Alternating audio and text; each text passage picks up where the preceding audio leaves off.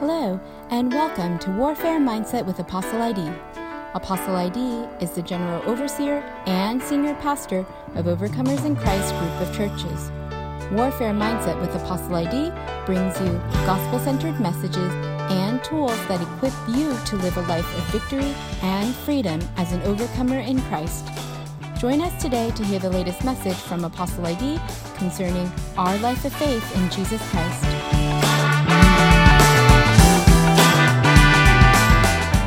Welcome to Warfare Mindset. Um, today we want to look at deliverance from oppression. Of course, these messages are not designed to be all encompassing and comprehensive. They are just designed to give you um, tidbits to help you um, on your way. And so today we want to look at deliverance from oppression. Um, the enemy is an oppressor. And um, there is an interesting scripture we find in Zechariah chapter 1.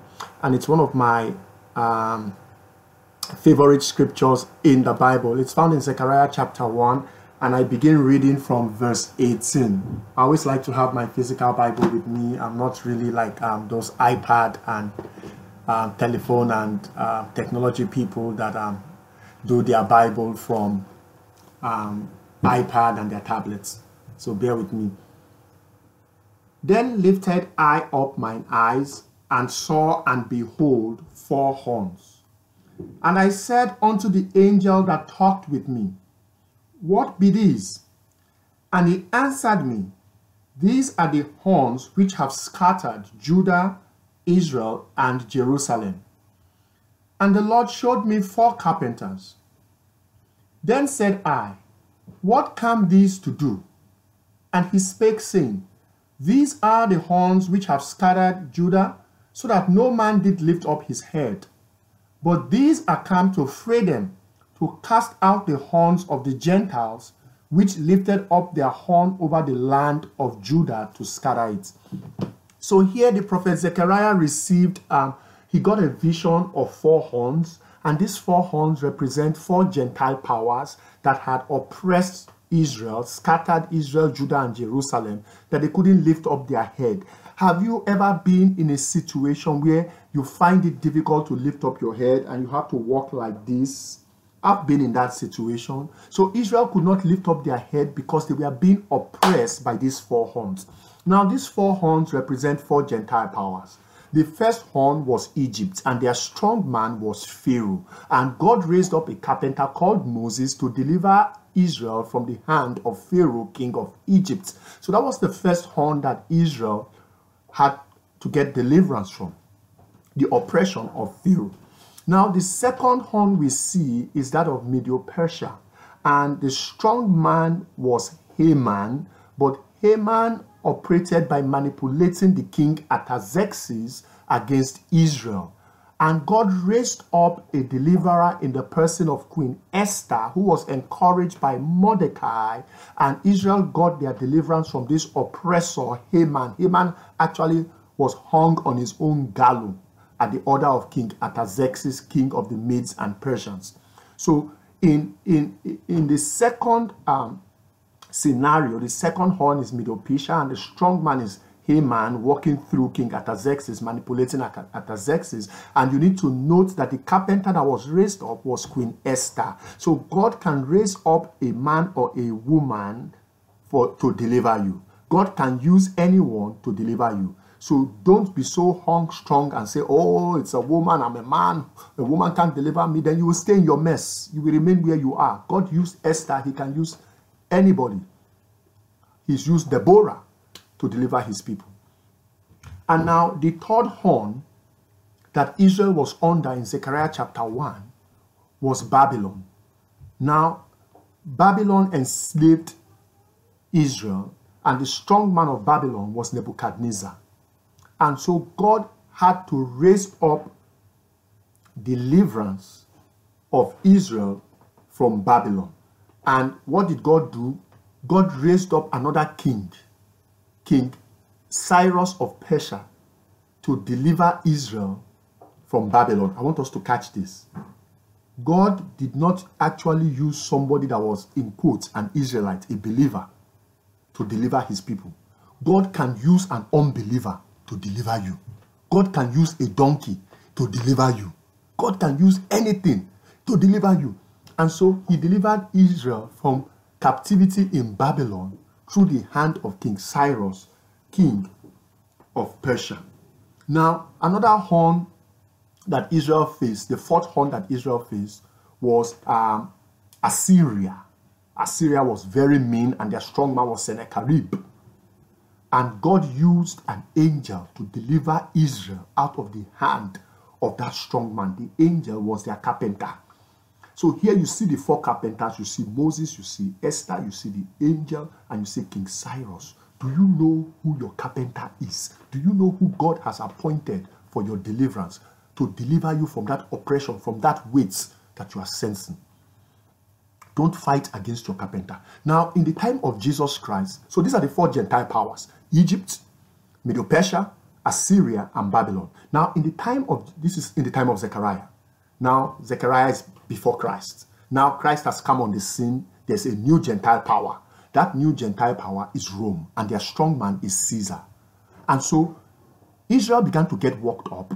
They were under the yoke of Rome, and they wondered is Jesus coming to save us? Just like Moses saved us from Pharaoh, king of Egypt. Is he coming to save us from Caesar of Rome?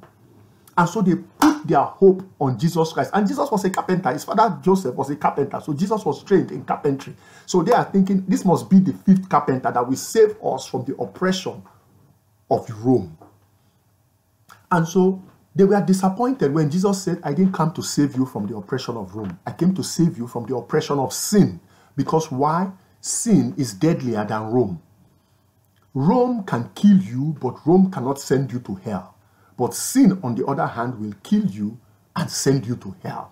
So they got upset. They said, This Jesus, we thought you came here to deliver us from Rome. Jesus said, No, no, no, I didn't come to deliver you from Rome. I came to deliver you from sin. And they crucified their deliverer. Let us pause there. They did not know who he was. Even the Bible said had the princes of this world known, they wouldn't have killed, slain the King of glory. So, do you know who your deliverer is? Do you know who your carpenter is? Sometimes God will raise up a man, He will raise up a woman, He will raise up a child for your deliverance. And don't be like the Israelites that fought the Christ. Don't be, don't fight your deliverer. Don't fight your carpenter. Some of you, your carpenter might be your pastor. God has raised up that pastor to help you get out of the yoke of the enemy's oppression. So don't fight your pastor. Don't fight your pastor. He might as well be your carpenter. Yes, he may have his flaws, he may have his issues, but nonetheless, he may be the one appointed for your deliverance from that oppression. Today, we're just talking briefly about deliverance from oppression. Sometimes God, He may not even use a pastor. Sometimes God will use somebody that annoys you. God will use somebody that gets under your skin. And that is the person that has the key to your breakthrough. That might be the person that has the key to your deliverance. So don't learn not to wage war with flesh and blood. Because sometimes flesh and blood hold the key to your next and higher level of breakthrough, of success. So God can even use a stranger. He can even use your enemy to open the door for your breakthrough and your deliverance from oppression. And so you must know, in quotes, who your carpenter is. You must know, in quotes, who your Moses is, who your Esther is, who that angel is, who that your King Cyrus is. You must know who your carpenter is. You must have that warfare mindset because if you're fighting against your, in quote, carpenter, I'm using that term figuratively according to the scriptures. If you're fighting against the one appointed to deliver you, then how would you get your deliverance from that oppression? If you're fighting against the angel that has been sent to wage angelic warfare to push your case through, if you're frustrating that angel, then how would you see your deliverance? Some of us have frustrated angels, and the angels have made a U turn. Look at the angel that was sent to Daniel. He was delayed 21 days by the prince of Persia. What if in those 21 days, instead of fasting and praying, Daniel began to grumble and murmur? The angel may have turned back. And so I want to encourage us today as we seek deliverance from oppression. Let us begin to ask the Spirit of God to open our eyes in the spirit realm to see and to know those who are for us and those who are against us. Because many times, those that are for us would come in a form that we don't expect. God can use a poor, ragged person to bring deliverance for you. Don't put your horses in uh, your trust in horses and chariots. God has appointed someone to take you to the next level in your destiny walk. Let us pray.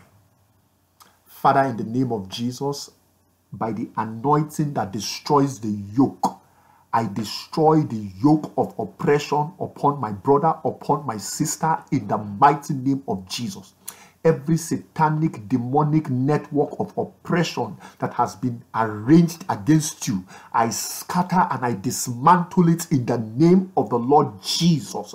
Every strong man that has arisen against you every spirit of pharaoh every nebuchadnezzar spirit every strong man that has arisen against you the spirit of bondage i bind that spirit i take authority over that spirit i rebuke that spirit in the name of jesus I demand your release by fire in the name of the Lord Jesus Christ.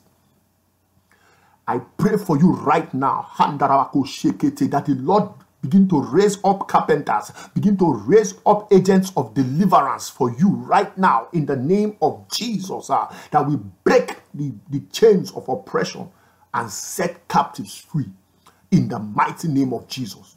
I pray for you by the covenant power in the blood of Jesus Christ, that the blood of Jesus will wage war against every oppressor that has been put in place to frustrate you from getting to your destiny. The yoke of oppression is removed in the name of Jesus. Receive healing now in the name of Jesus. Receive deliverance now in the name of Jesus. I cast out that strong man of oppression. I cast him out in the name of Jesus. Receive your deliverance. Thank you, Abba Father. I ask this in Jesus' name. Amen. This is Idemo Diago Obadia. Thank you for joining me today on Warfare Mindsets. Um, I pray you found this to be a blessing. You'll be getting more of these messages um, to encourage you, uh, to be a blessing to you, to strengthen you. Um, share with others so that they too can be blessed. The Lord has raised me up in such a time as this to be an encouragement to believers, to encourage them, to strengthen them. Um, my greatest joy will be to see you um, grow in the Lord, grow in faith, and be a mighty warrior for Jesus Christ. Thank you for listening to Warfare Mindset with Apostle ID. We hope that you were greatly encouraged by today's word. Please share your thoughts by leaving us a comment in the review section, and we encourage you to subscribe and to share these episodes.